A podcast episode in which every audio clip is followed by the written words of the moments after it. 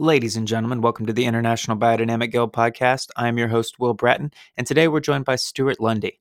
Stuart, along with his partner and wife, Natalie, farm 50 acres of land on a tiny peninsula in rural Virginia. For the past decade, he's practiced biodynamics, and for the past eight years, he's made and applied the biodynamic preparations. Stuart also works for the Josephine Porter Institute for Applied Biodynamics. In his free time, he is an active esoteric researcher, amateur alchemist, and practicing herbalist, experimenting with a wide range of innovations on the farm. He consults with farmers and gardeners across the world. You can find Stuart and his work at perennialroots.com. Stuart, thank you for joining us. Thank you very much, Will. So, how and when did you find biodynamics?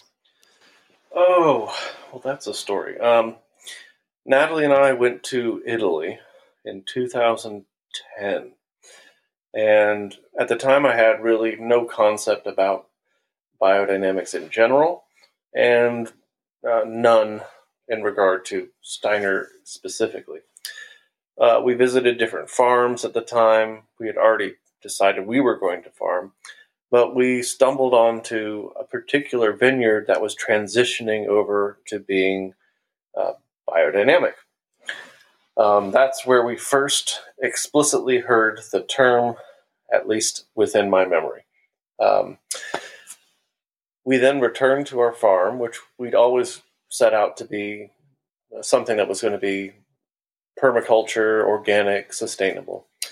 For a couple of years, biodynamics just didn't come into it, but within the third year, that's when things really started to become more biodynamic. And I realized that I'd actually read certain anthroposophists without realizing it. Specifically, the work of Owen Barfield, which I'd been introduced to back in college and hadn't realized. I knew he was one of the inklings in the circle with C.S. Lewis and J.R.R. Tolkien, but I didn't know about Barfield as an anthroposophist. Instead, I accidentally had myself prepared to receive certain ideas of Steiner. And, and I think Barfield's own words, um, I'm going to have to paraphrase here, but where Barfield concludes his investigation is the point of departure for the beginning of Steiner's inquiry.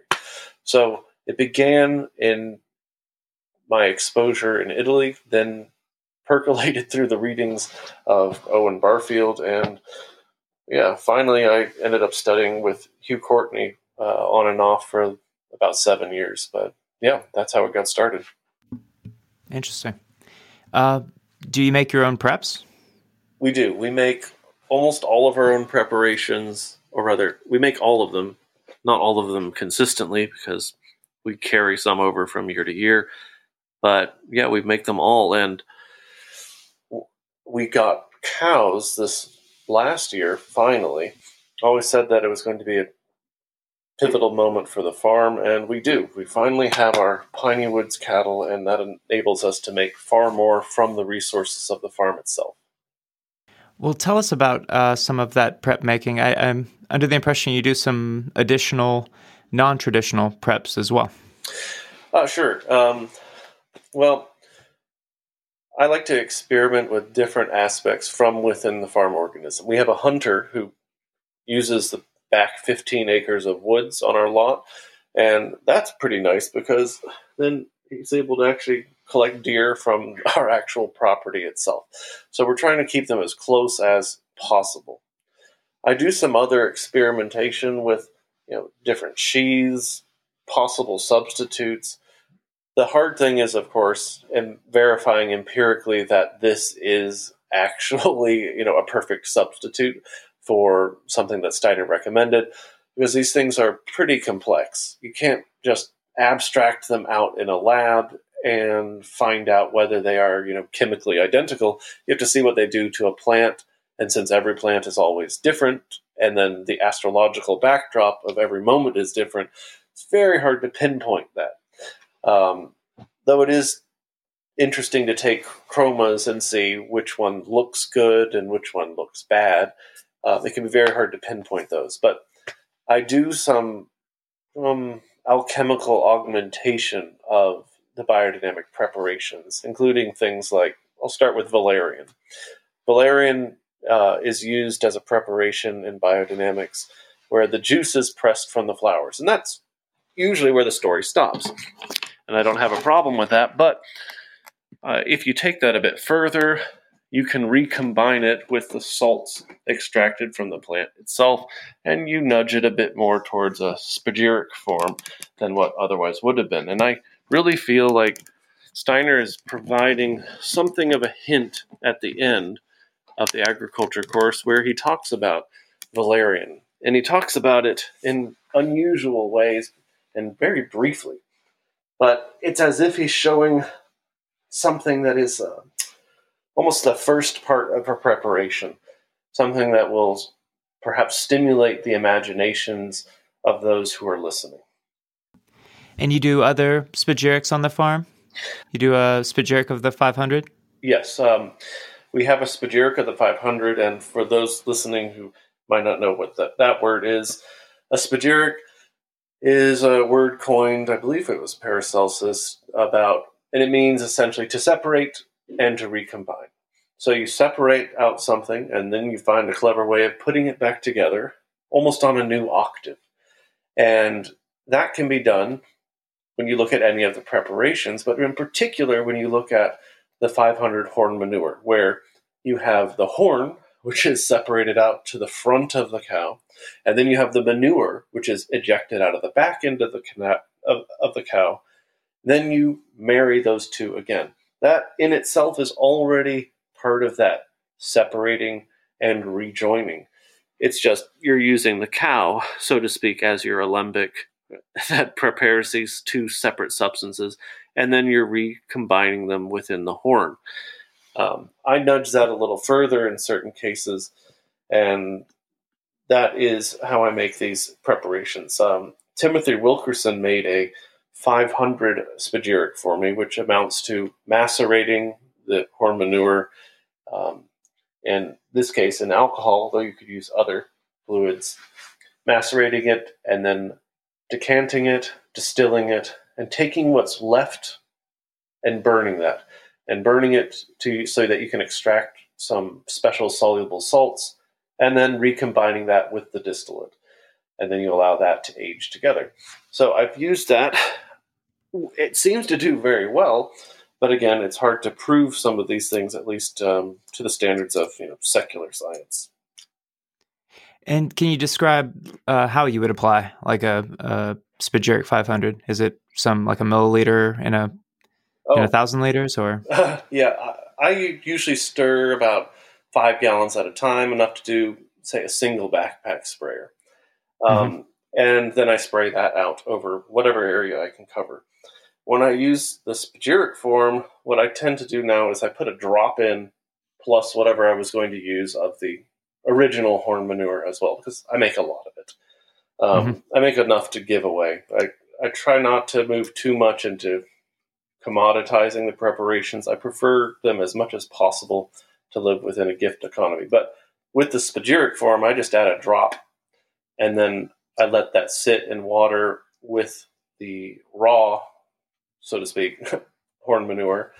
And I let those two sit overnight. And then those two kind of meld together a little bit. It wakes up the 500, and then I stir the next morning. Um, oh, sorry, next evening. Hugh Courtney pointed out, and this is usually something glossed over in biodynamics, is that if the preparation, particularly 500 horn manure, is soaked beforehand, it is it performs markedly better. Um, in any trial where that has been done, it outperforms the other versions but it's just something that sometimes falls along the wayside. To me, it's a bit like uh, activating a sourdough starter before making bread. You don't have to do it, but if you don't activate it, it'll just take longer to perform the same activity.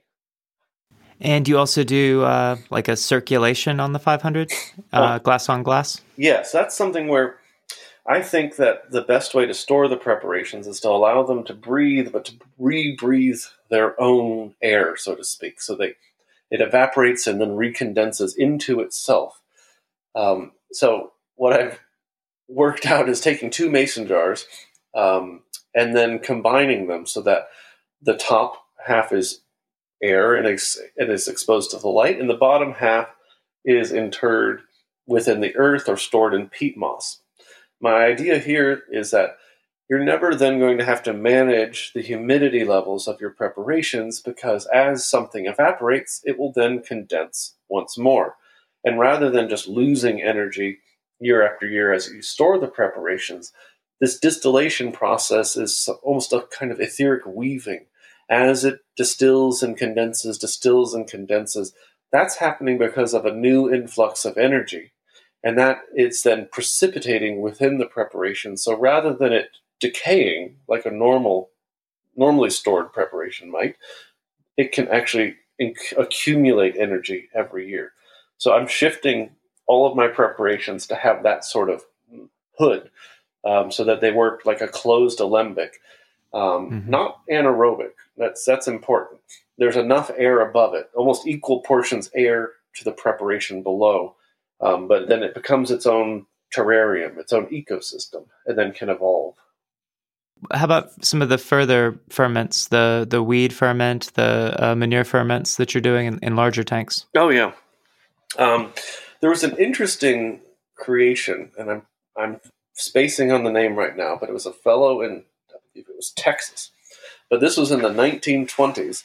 He came up with a special cow manure ferment, which I which really tickles me that that was happening here in the U.S.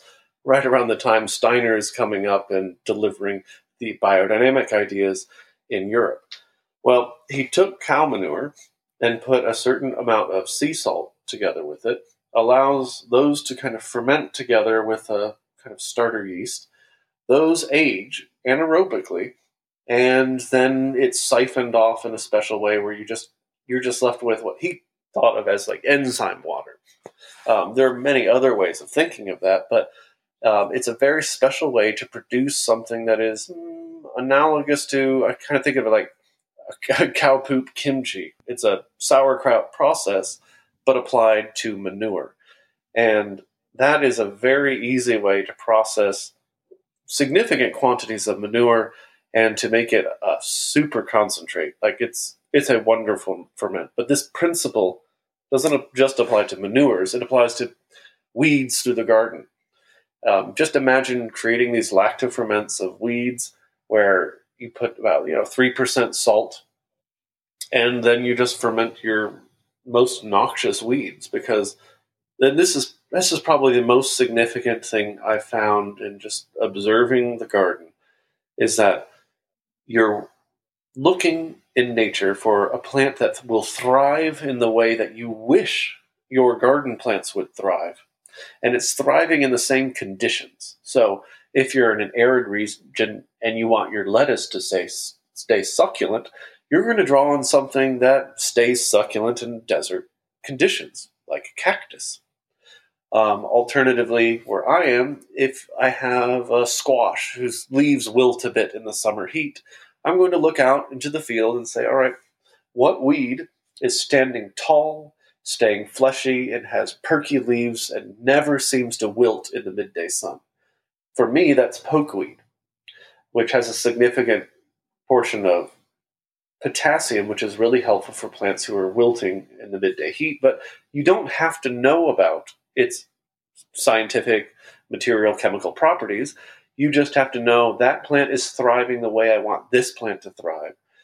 Rot it in the right way, and then apply that to the plant. You don't even have to go through the saline solution to do it. Uh, Maria Thun writes about uh, using stinging nettles and rotting that in a bucket. And every time you pass it, you give it a good stir. Well, it seems to contradict the biodynamic ideal of having no odors, that a healthy organism has, is odorless. Well, that's completely true. And I would say this idea of a stinking um, kind of liquid manure actually verifies the idea of an odorless organism is that you've destroyed the nettles, you've gotten rid of its original signature, and you've reduced it to its pure formative forces, to the radiant properties, including scent, including its stink. And once it begins to really stink, that is why it can be assimilated by another plant. So it has to be reduced to a state like that to be fed directly as a medicine to a plant that's failing. Um, so you can reduce these to their stink so that the other plants can inhale them, almost like aromatherapy. And it can be done with any weed. Uh, you don't remember the Texan's name, do you? Not offhand. It's something I can send uh, to you by email. Yeah, I'd be interested. That's a that's a great story. Um, also, last time we spoke, you mentioned uh, these uh, agnihotra salts. Uh, the the idea of using a, a, manure calcination in a kind of a traditional Indian alchemical, uh, I don't know, setup. Yeah. Um, for those unfamiliar, the Agnihotra is a kind of an inverted copper ziggurat. And you start with a bit of ghee, you dip some dried manure, it's almost like sticks of manure, into the ghee, and you light that. You ignite it. And then you allow it to burn. You just keep stacking a little bit of manure in there, and then you allow the whole thing to burn while there's an incantation of a particular Sanskrit mantra. This is done exactly at sunrise and exactly at sundown, your local time. So you can already feel there's an inner kinship to some of the ideas in biodynamics.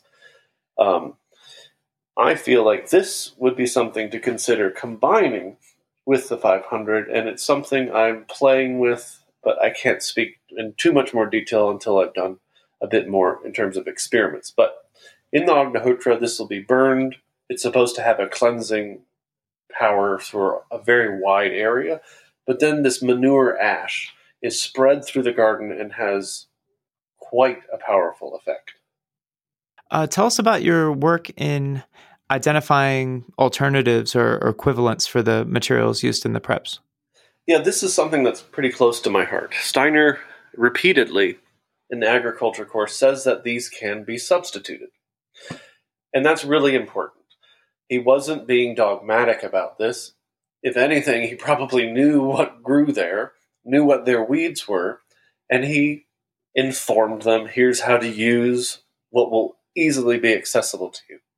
There's only one preparation that he says would be difficult to replace, and one that he couldn't imagine a substitute for, and that's particularly stinging nettles, um, which he says belongs growing around the human heart. It's a very special plant, but I would extend that image to include much of the Urtica family in general.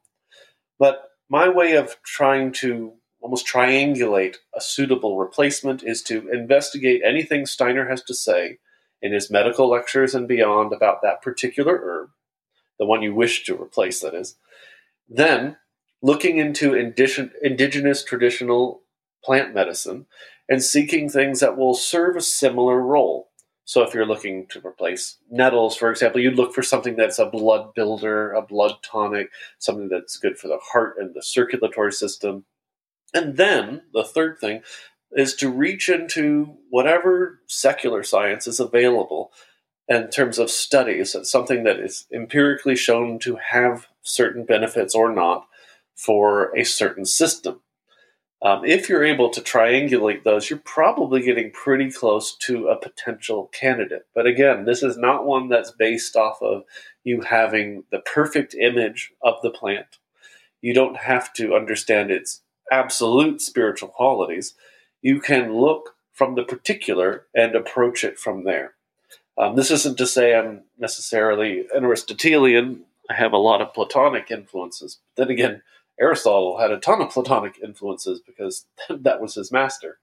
But I'm trying to provide people, everyday people, with tools so that they can, so to speak, reverse engineer these plants and find one. So another might be like chamomile. It's um, there's an herbal simples book that I found from the early 20th century before biodynamics, and there's a remedy in it for flatulence.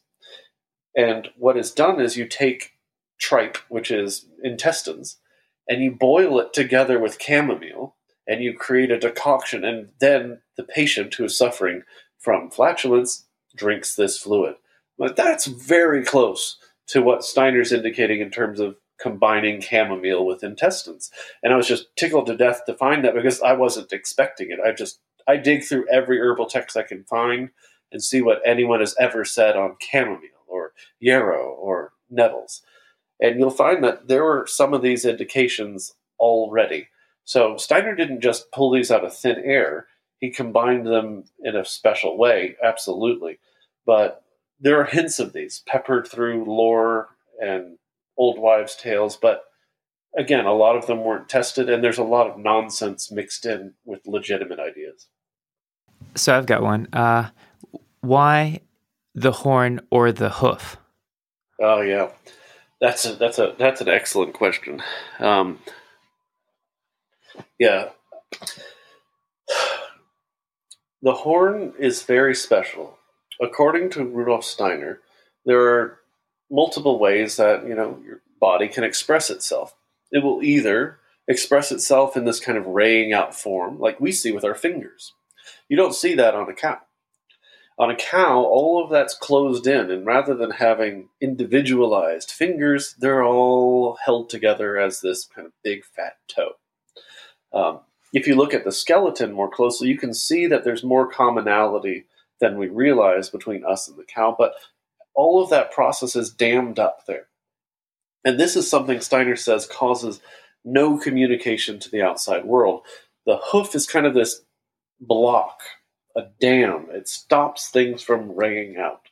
And every new layer that's formed on the horn is a sign of another deflection back into itself.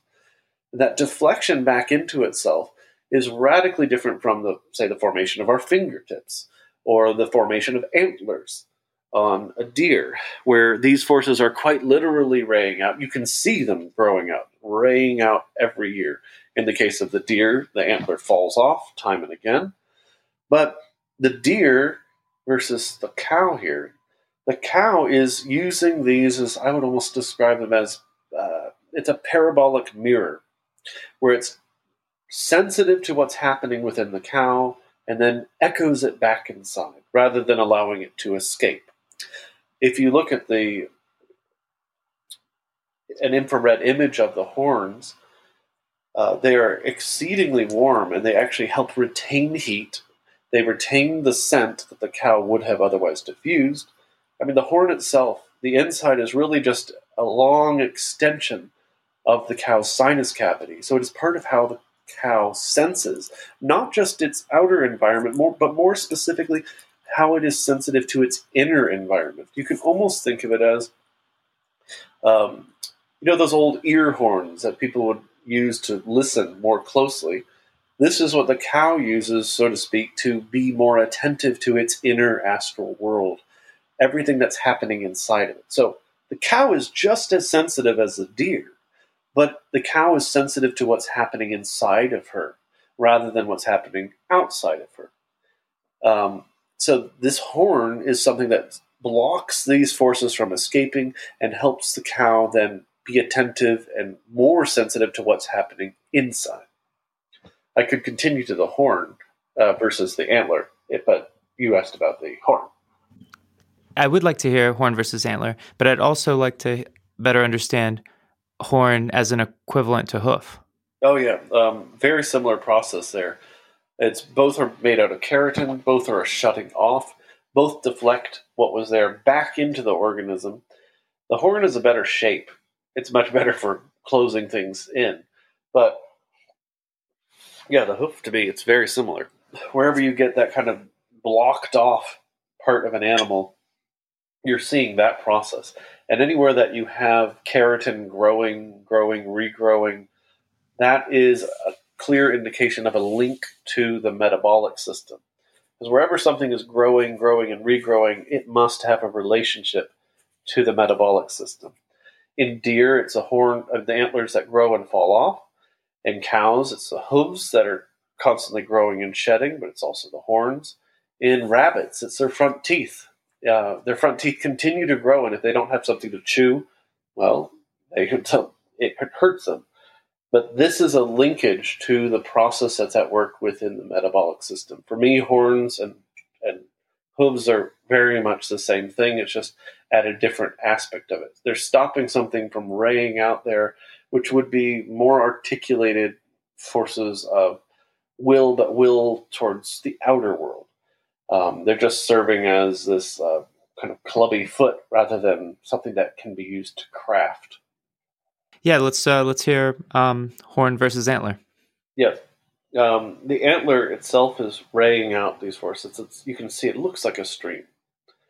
It's just flowing out from the deer, and this is the opposite. It's a release valve. So where you see the horn or the hoof, deers also have hoof, um, you're seeing a very different thing. So the antlers actually increase the deer's sensitivity to the outer world, and this is by this is a radical contrast to what's happening with the horn. The deer becomes more sensitive to sound the bigger these antlers have grown. If you look at elk, I've actually done some studies on the elk and the function of its antlers in relation to hearing. That when they have their antlers full grown, their hearing is significantly increased. Now, what does this have to do with the preparations? Well, it gets into some of Steiner's kind of occult physiology, but Steiner says somewhere, and I cannot tell you where right now, but he says that um, when Adam fell, it was his kidneys falling. And that's a curious thing to say. But if you look back into human embryology, what you're really going to see there is that the kidneys begin by our ears. They don't begin in your, our lower organism, they begin with the ears. So the sense of hearing and our kidneys have a deep relationship. So for me, that has a kinship to what's happening in the deer, and also why we draw from the bladder. Um, there's something a lot of us will probably be familiar with, which is the the um, brain gut axis. This is something Steiner was already talking about 100 years ago, but we're now starting to popularize that term finally. But there's another axis. Wherever you have something in the upper organism, there will be a reflection and a kinship in the lower organism. In the case of the ears, the relationship is to the kidneys. In fact, there are these medicines that are poisonous to the kidneys. And if they're poisonous to the kidneys, they're often also toxic to the ears. And this is called the otorenal axis. So there are all of these axes between the human being, and we're using one versus the other. In the case of the cow, it's this delicate sense of scent, and it's a, sen- a sensitivity towards inner scent. Whereas in the deer, it has more to do with sight and in particular to do with hearing, that relationship of the kidneys and ears and the upper organism, and therefore also to the antlers. And that's why we use the, the bladder, for me, in my opinion. The the bladder is on axis with sight. Um, that's on axis with um, hearing and with the ear in particular. But the entire deer, you're right to say sight is oriented towards the outer world. That includes its antlers, which heighten its sensitivity to any sound anywhere. But any nervous animal with large, like wide eyes, this includes rabbits, mice, kangaroo, which are used in Australia as a, a deer bladder substitute. All of these whiskered animals with nervous eyes, all of them have heightened sensitivity to the outer world, and they need the ability to almost vent um, etheric forces in order to continually remain sensitive to the outer world. Steiner talks about if we have surplus ethericity in our organism, it kind of puts us into a stupor. Um, and we, if our the world around us, the air around us, were too alive, we would just kind of fall into a coma of sorts. Well, the cow kind of lives there. Um, in relation to the rest of us, the cow is actually just entranced by what's happening in her own gut to such a point that she might not even be interested in your presence at all unless she's hungry. Um, and a happy cow is not a hungry cow. So a cow will have that kind of almost glazed over look on her eyes and be very happy observing her inner world. Whereas you'll never see that on a deer or um, the, a wild equivalent of a cow like bison. Hey, they have much more nervous energy and have the eyes more akin to the deer. But for me, that's a relationship of kidneys and hearing. So, uh, uh, would you say that a, a bison is not a, a, good equivalent for a, a, domesticated cow in in the making of the preps? Well, it's a different one. In some ways, it's better because the bison are indigenous. Um, they've mm-hmm. been here forever. On the other hand, if you look at the skeleton of bison, the midsection is hugely developed. It has this nice ridge on the top, and these are muscular animals much more of the rhythmic system developed and also much more suited to running and quickly.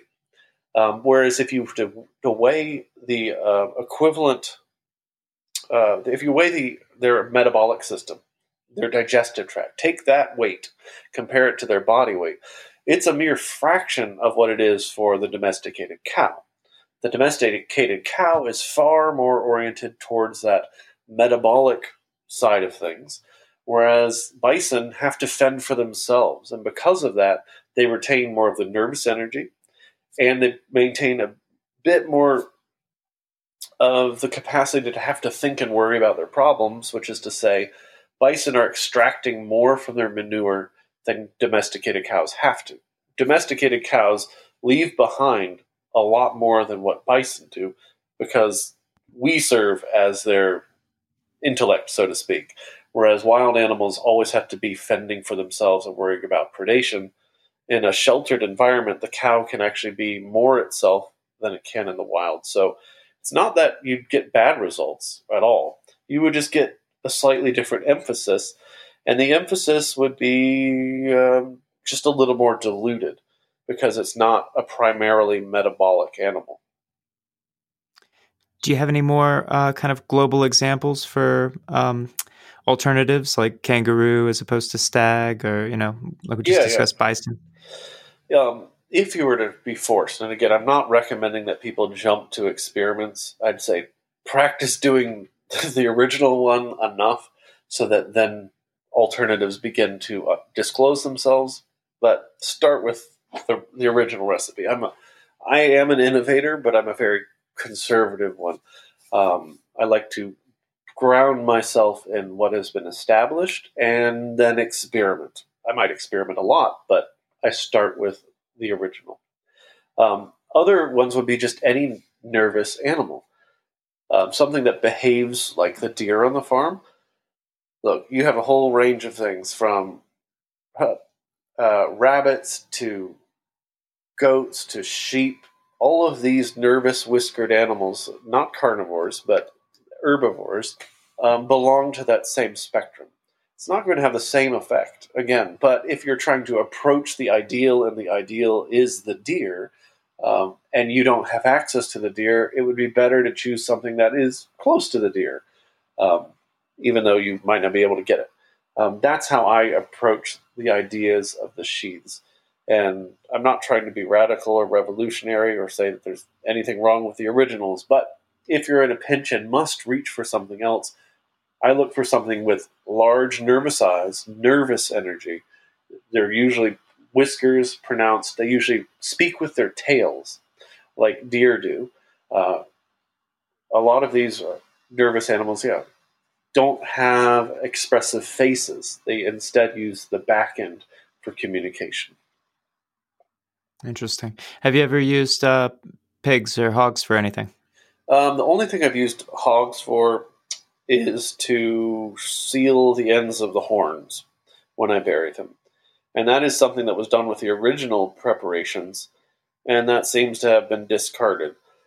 The main reason for it seems to have been just to keep dirt out, but uh, so I have actually saved bladders when I slaughter and then use those on the horns. It does seem to have a good effect because it really closes it off and seals it in within itself, and you have far fewer critters getting in.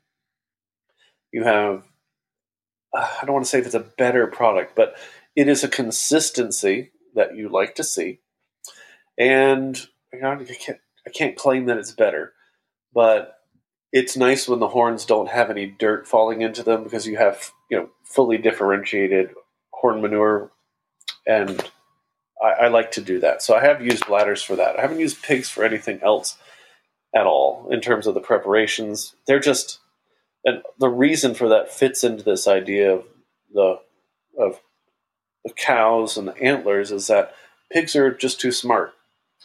Um, they use up way too much of the, so to speak, thought forces or I potential within the manure. They they use it up. They don't leave much behind in their manure. But that also means that their whole organism is just oriented in the wrong way.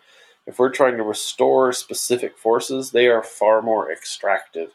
I mean, if you just put pigs on a field, you can see what they do to it versus mm-hmm. if you put sheep or cows. So it's the wrong impulse. I, I would actually say, only, other than human manure, pig manure is just second worst for the farm. So I, I generally avoid it, um, even in composting. So, uh, moving on, uh, you've expressed an interest in this uh, Wallerius. Who was he, and what are some of his ideas that you find particularly interesting? Yeah, um, Wallerius is an interesting character. Um, really recommend people looking him up, but he's known as kind of one of the founders of agricultural chemistry. He was a Paracelsian alchemist, and one of his works, which was translated by Mills, I believe, um, that work goes through his recommendations for agriculture. Um, I find it rather compelling because of its similarity to the structure of the agriculture course given by Rudolf Steiner. Which is to say, I believe Rudolf Steiner had read this, not only read this, but in some ways based the structure of the agriculture course off of this. And that's not to say he stole from this in any way at all. Quite the contrary, there are certain key points, even in order, that Steiner disagrees with Wallerius. In one instance I can remember right now is Wallerius says that um, if there's any stray bush or shrub or tree, it needs to be cut down in order to make way for more room. Well, Steiner says exactly the opposite thing, and Steiner is correct there. So it feels like there's a dialogue happening behind the scenes with this text, and I find that remarkable. But yeah, Wallerius, his emphasis is on the term pinguifaction, which is the fattening of the earth, and that's the purpose of manuring. And that gets close to Steiner's idea, which is this idea of giving vitality back to the earth, but not only vitality. It needs to have more than that. For Wallerius, the potent fraction of manure is what you can distill from it.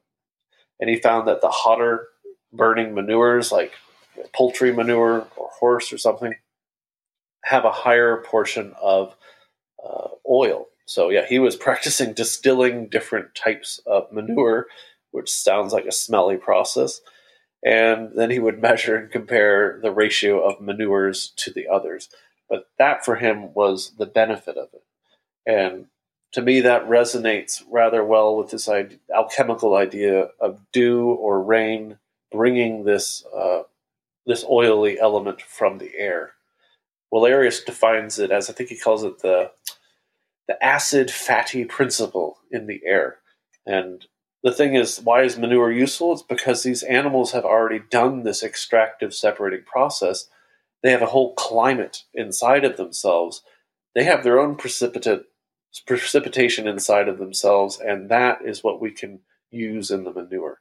And that's why we compost, and we don't want the scent to escape. I think it was Paracelsus who said that the power of the manure is in its odor. So we want to trap that as much as possible. And there's always its tendency to volatilize.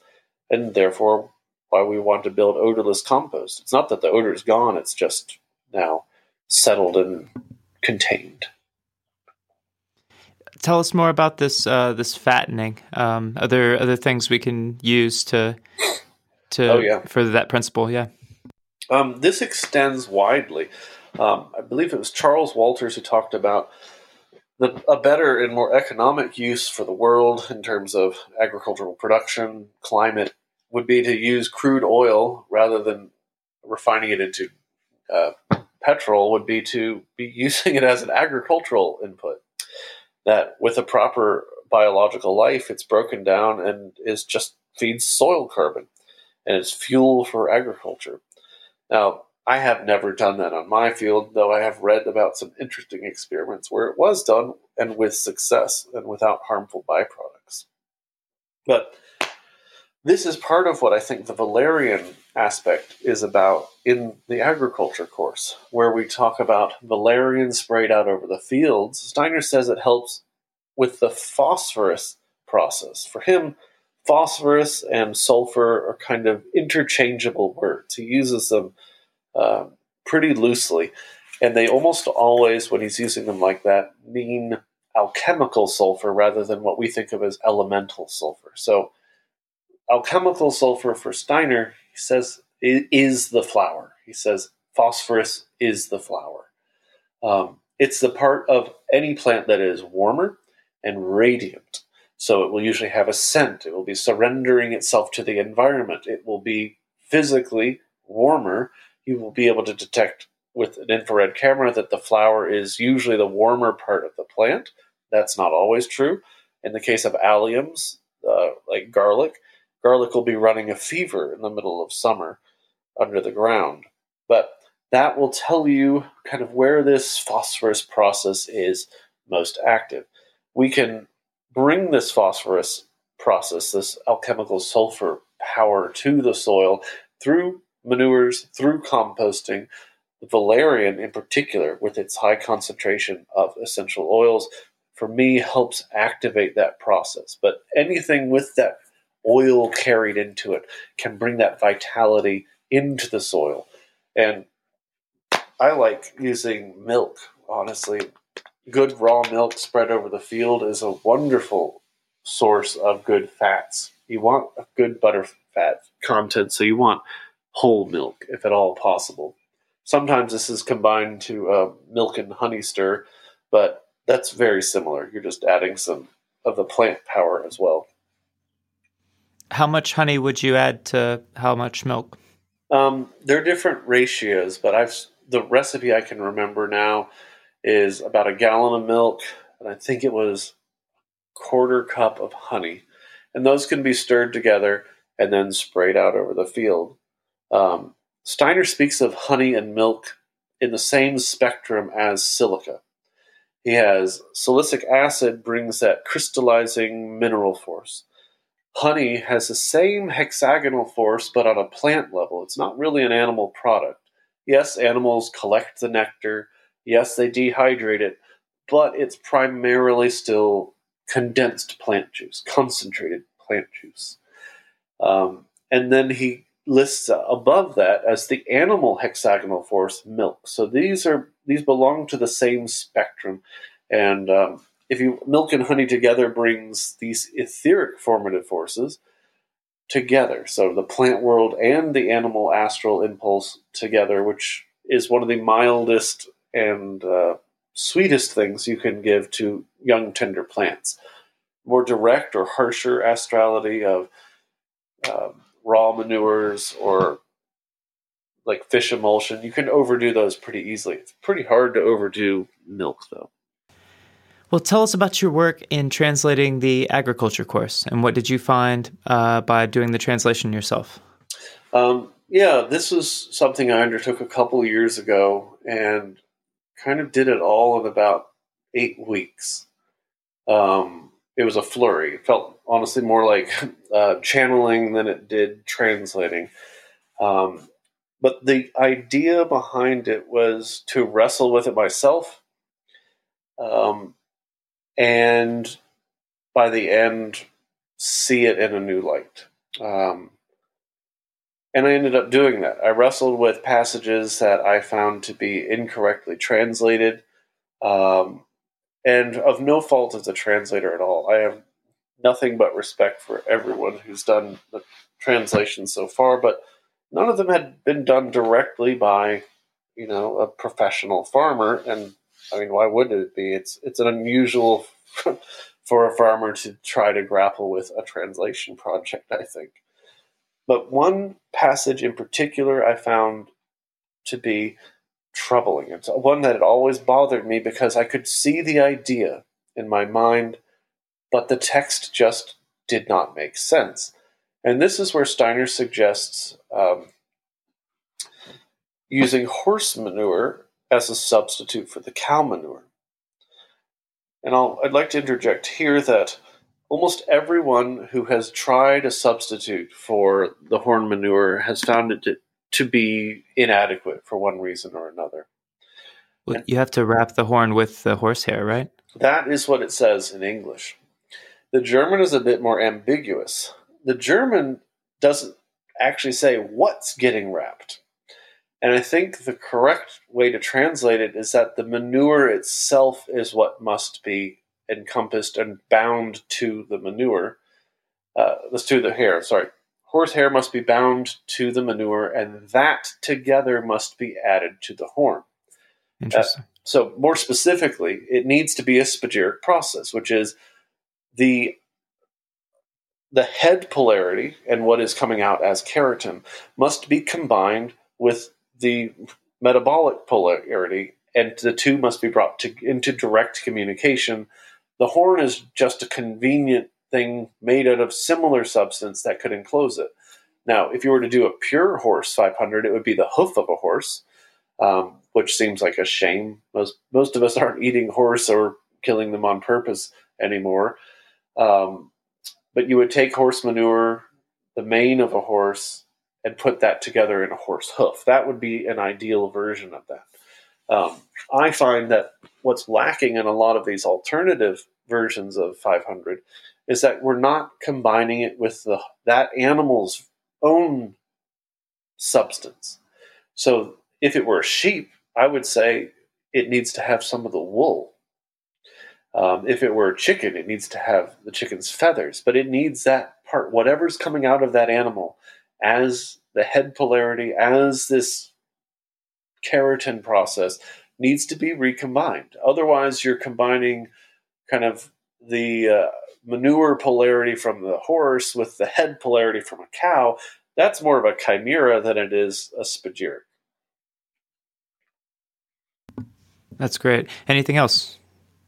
Um, yeah, that was the that was the main thing. Once I worked my way through, the ideas became so much clearer to me. Um, having to wrestle with it, not just in the original translations that are in English, which are, you know, they, they require effort in themselves, but working with it in German forced me to try to find the idea itself because uh, it's, it's hard to even speak about it. But I'm reaching into a world of ideas and trying to see what Steiner is seeing. No, not getting hung up on the words because there are errors in any handwritten notes anyone ever takes. There are errors whenever someone expands someone's shorthand notes, as agriculture course is. And then there are going to be errors when there's translation. There are going to be errors in my translation. But that's not the point. The point is to try to see into the spiritual world and reach the ideas for me, the foundational idea comes to the spagyric process of that 500. And that, that's the first and foundational one. What the cow has separated, we recombine. Or if you're using a horse, that's what the horse has separated, must be recombined. And if you're drawing from multiple organisms, you're going to get, it might be a decent effect, might be an okay effect, but you're not going to have that kind of higher octave level of a full spagyric from a single organism. And it still feels like, uh, if we're talking in spagyric terms, that it's only two of the three, right? Because it's still only the spirit and the soul, and that the body. We it might be improved by adding um, a salt. Oh yeah, um, exactly. Um, so that's where. So, uh, so you're, you're right. But with the cow in particular, the cow, when she defecates, she often also urinates into her mm. patty. So when you put the cow manure into the horn, you are adding its separated salts, its separated manure, and the horn from the top end. So that's for me the image why the cow itself is the most complete version. Thank you. Uh, kind of along those lines, a different mineral process. Do you pepper? I do pepper.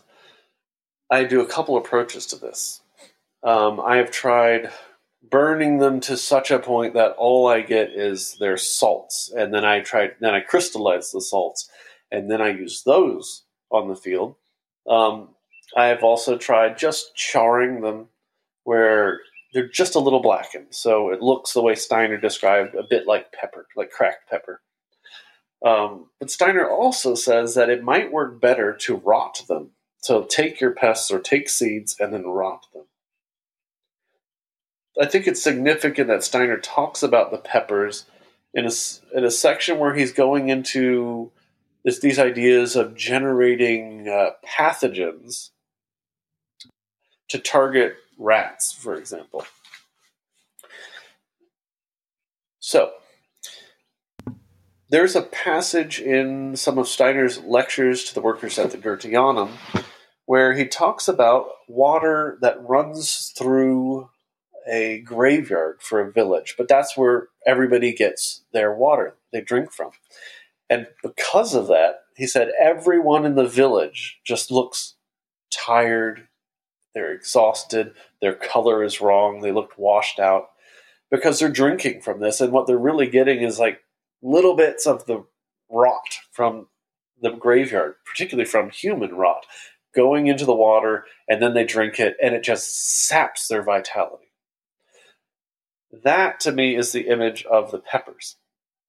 The peppers to me are primarily centered around these negative byproducts of the rot of that particular species, which is to say, um, if you were to leave a corpse out, that's a good way to spread disease, particularly if it's a corpse of the same species.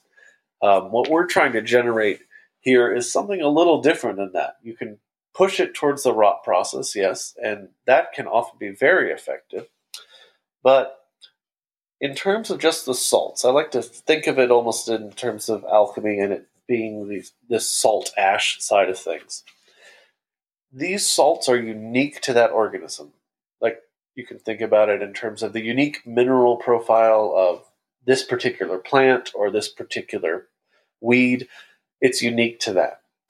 When you've reduced it to that salt ash content, those things are very hungry and want to return to their former state of balance within that plant. So, what they will do is when you apply them to the soil, they will seek out the unique corresponding sulfur aspect and bind that. Um, additionally, if that salt is then consumed by a plant, it weakens it.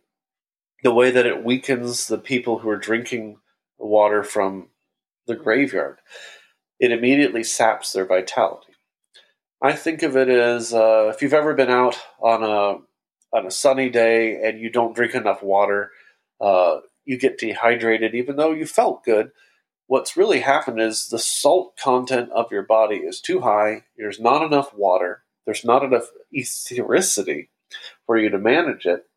The same thing happens with pest peppers. It's not that it immediately kills them, but it makes them tired.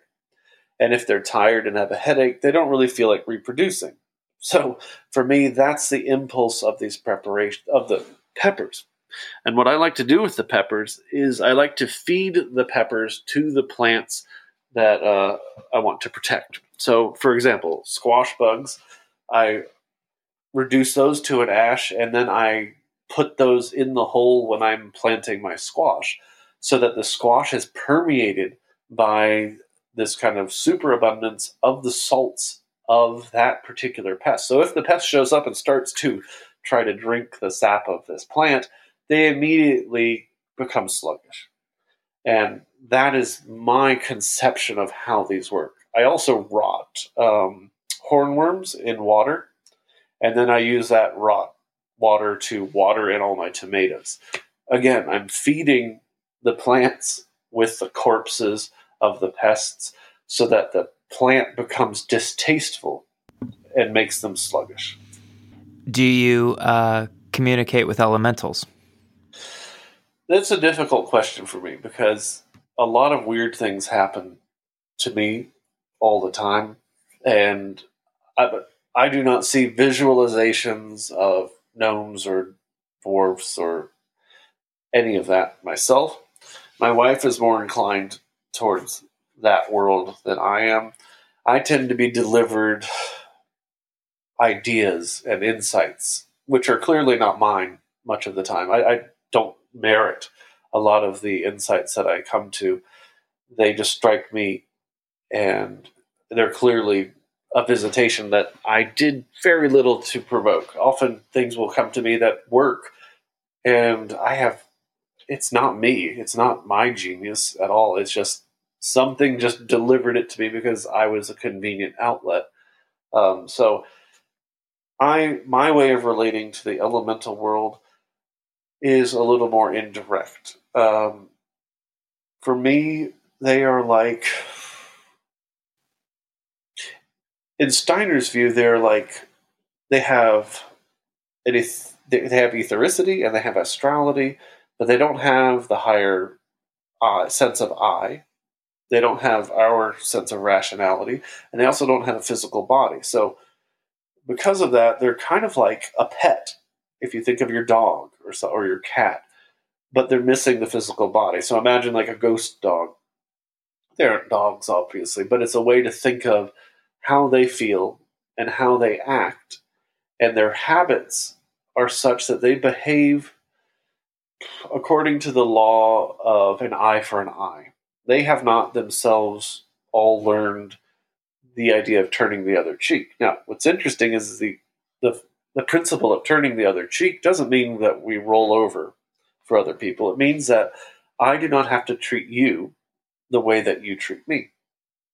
Whereas an eye for an eye, though a limiting feature in terms of retribution, that's uh, more initially more more of a mechanical response. Then the elemental world lives with that idea for the most part. So if I'm miserable to my field, the elemental beings are going to respond in kind because that's what they know. On the other hand, if I do something generous and unnecessary and sacrifice my time and give it to the field, well, they will then also realize they can do the same thing. And that's where we serve an important mediary role for the elemental world. For me, human beings serve at their best, particularly in natural settings like in a garden.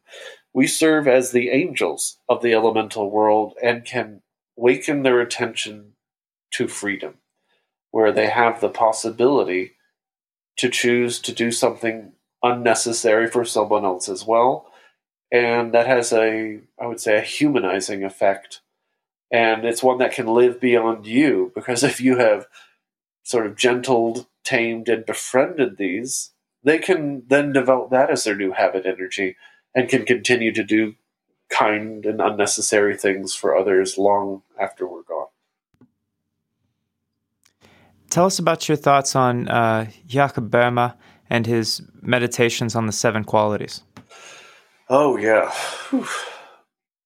So, Jakob Boehme is a fascinating character. He was a merchant. He made shoes. He did pretty well for himself, actually, and in the middle of the religious wars in Europe. But he had this vision at a glance. He was seeing a reflection from a lamp, and everything hit him. He couldn't understand everything that he saw, and it took him years to unpack it. But Steiner says that if you really want to understand theosophy, all you need is Boehme and Paracelsus. So I went back to Boehme and Paracelsus.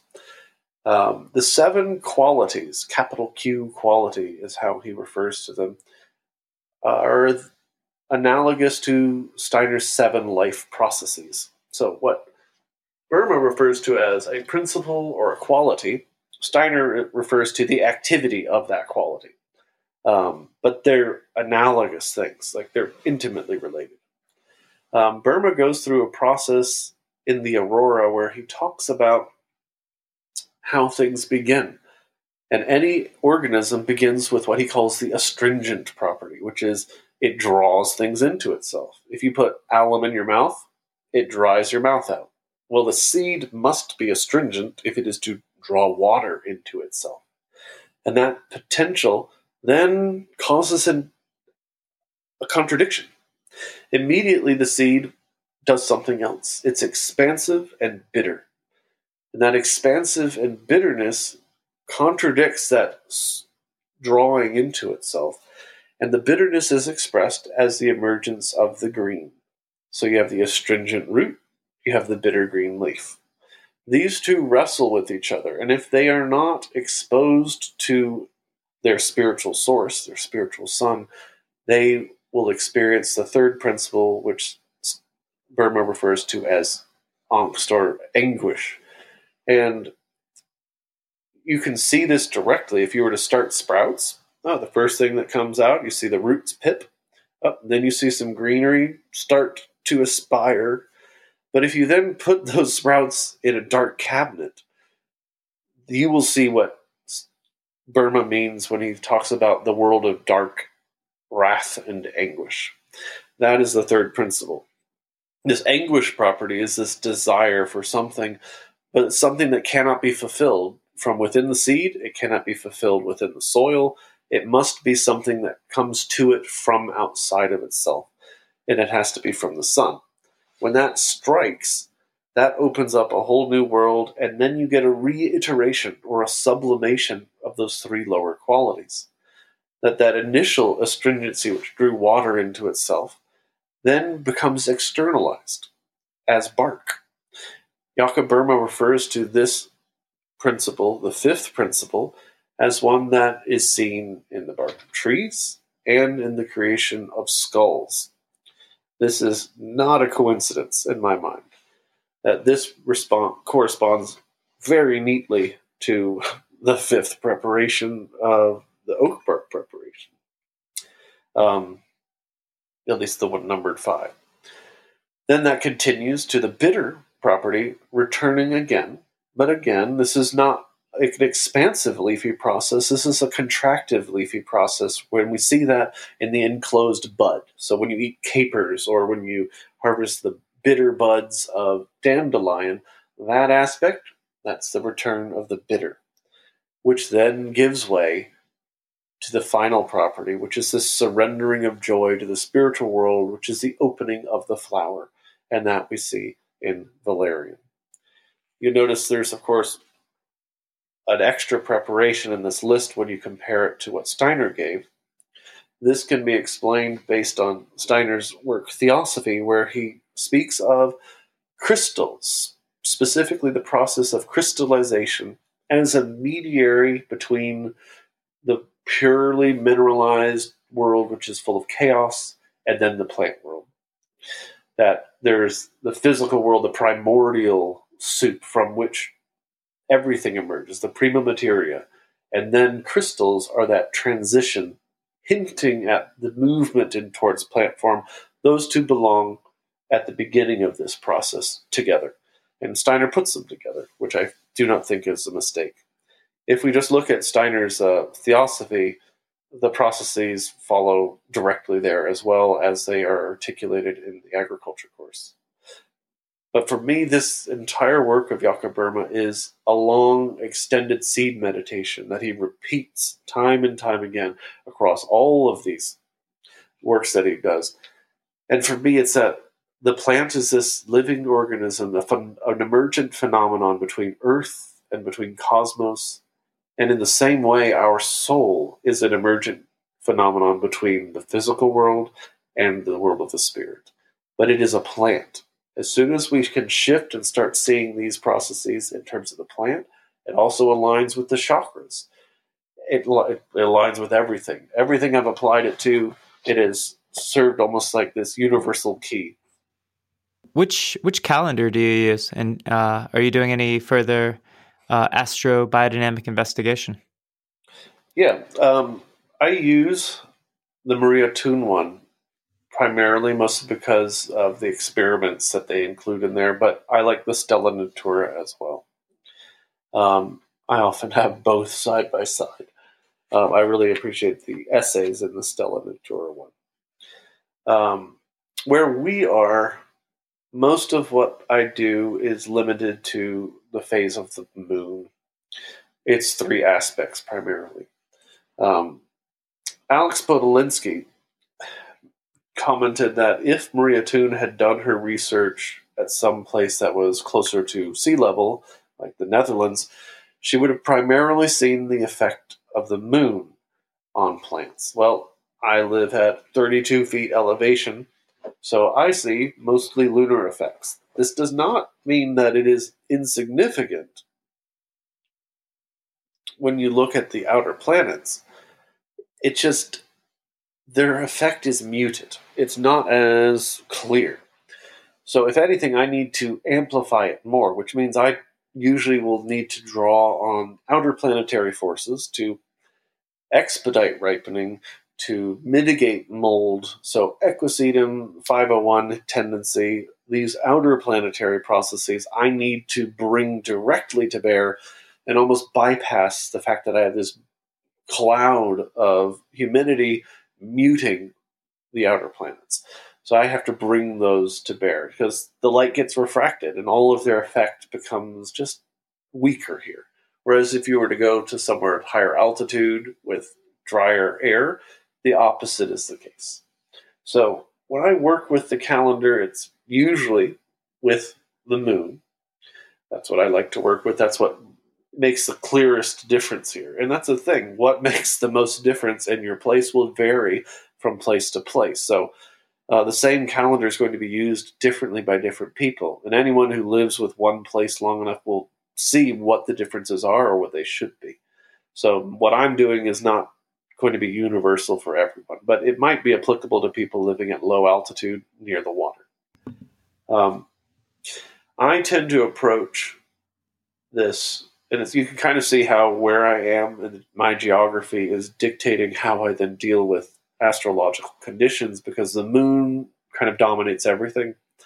Um, I then am drawn to Paracelsus's idea that uh, of astronomia that we as alchemists have the power to recreate astrological conditions, and that's what a retort is. That's what an alembic is. When we create a closed distillations, it's a microcosm of the entire uh, Earth itself.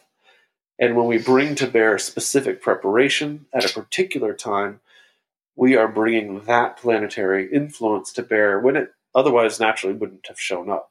And so that's more how I try to approach things is to recreate the conditions that I want using the forces at work in the biodynamic preparations and their principle guiding how I space my plants, how I thin them, how I prune, when I spray them, what I treat them with.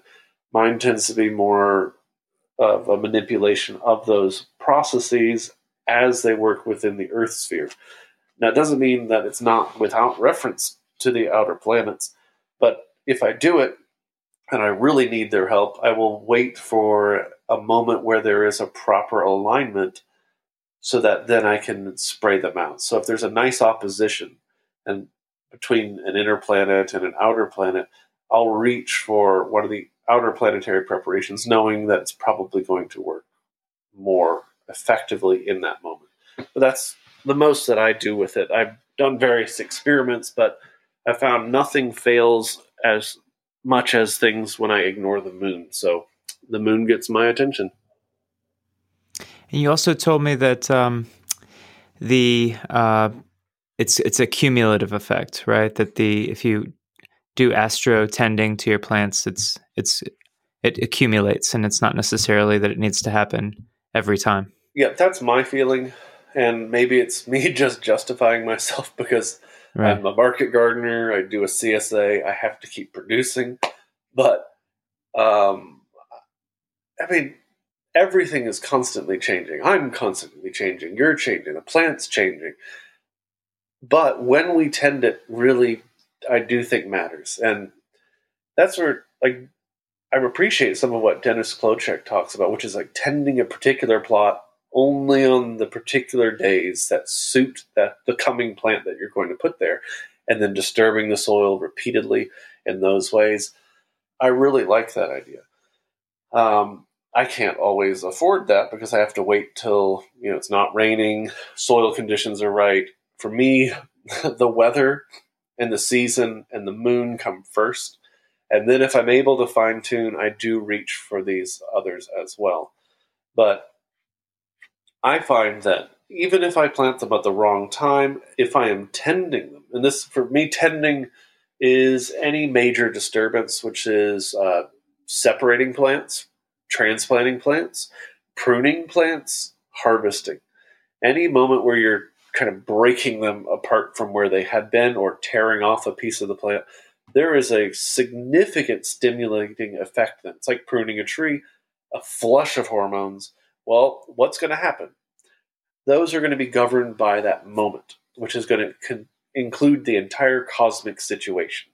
So for me, you can nudge things more to where they should be with kind of, you can think of it as uh, rehabilitating them to be more the way you wanted them to. If if this weren't possible, uh, then everyone who had an inauspicious birth chart would just be doomed from the beginning, or everyone who was born with inadequate nutrition young would never be able to recover, and we just might as well give up on all of them. I don't believe that. I think that there's always the possibility to nudge things towards something better, and that's in the garden and that's with people. So for me, it, really is cumulative. It's like watercolors. So every impression is another layer of color or almost like lazuring. So yeah, it makes a difference what the base color is, but if you do enough tending with a different color coming in, it's going to end up being the second color and not the first that predominates. That's at least my feeling from tending plants. It's I've never had a crop failure except when I ignore the moon. So the rest of it I have been able to nurse along with the right treatment and the right tending at the correct times, even if I couldn't get it out at the exact perfect moment. Well, uh, tell us about your operation. Uh, what are you producing now, and uh, where can one purchase your products? Yeah, uh, well, we have about 50 acres. We're on the eastern shore of Virginia in Accomack. We're right between the Chesapeake Bay and the Atlantic Ocean. This little peninsula, the sliver that kind of floats connected to Maryland. You have to get here by this weird Bay Bridge tunnel, which goes up and down.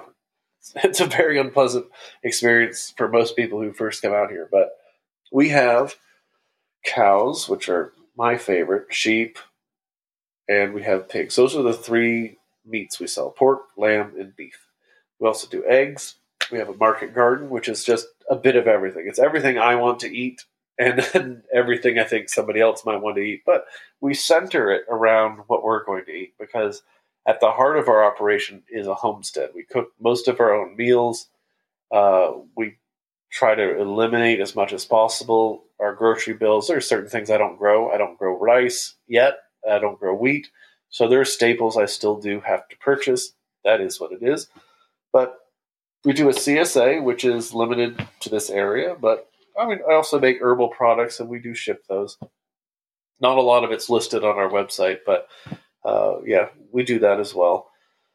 But it's a little bit of everything: herbs and vegetables, everything you can think of. We do a little bit of all of it. It's just a lot, and we've got we've got two apprentices here now, another intern, and uh, it's just. But other than that, it's just me and Natalie.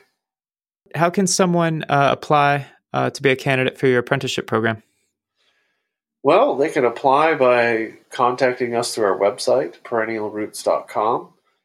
Um, we have an intimidating uh, application to scare off anyone who's not serious, but most people who've uh, you know finished uh, filling it out have been accepted.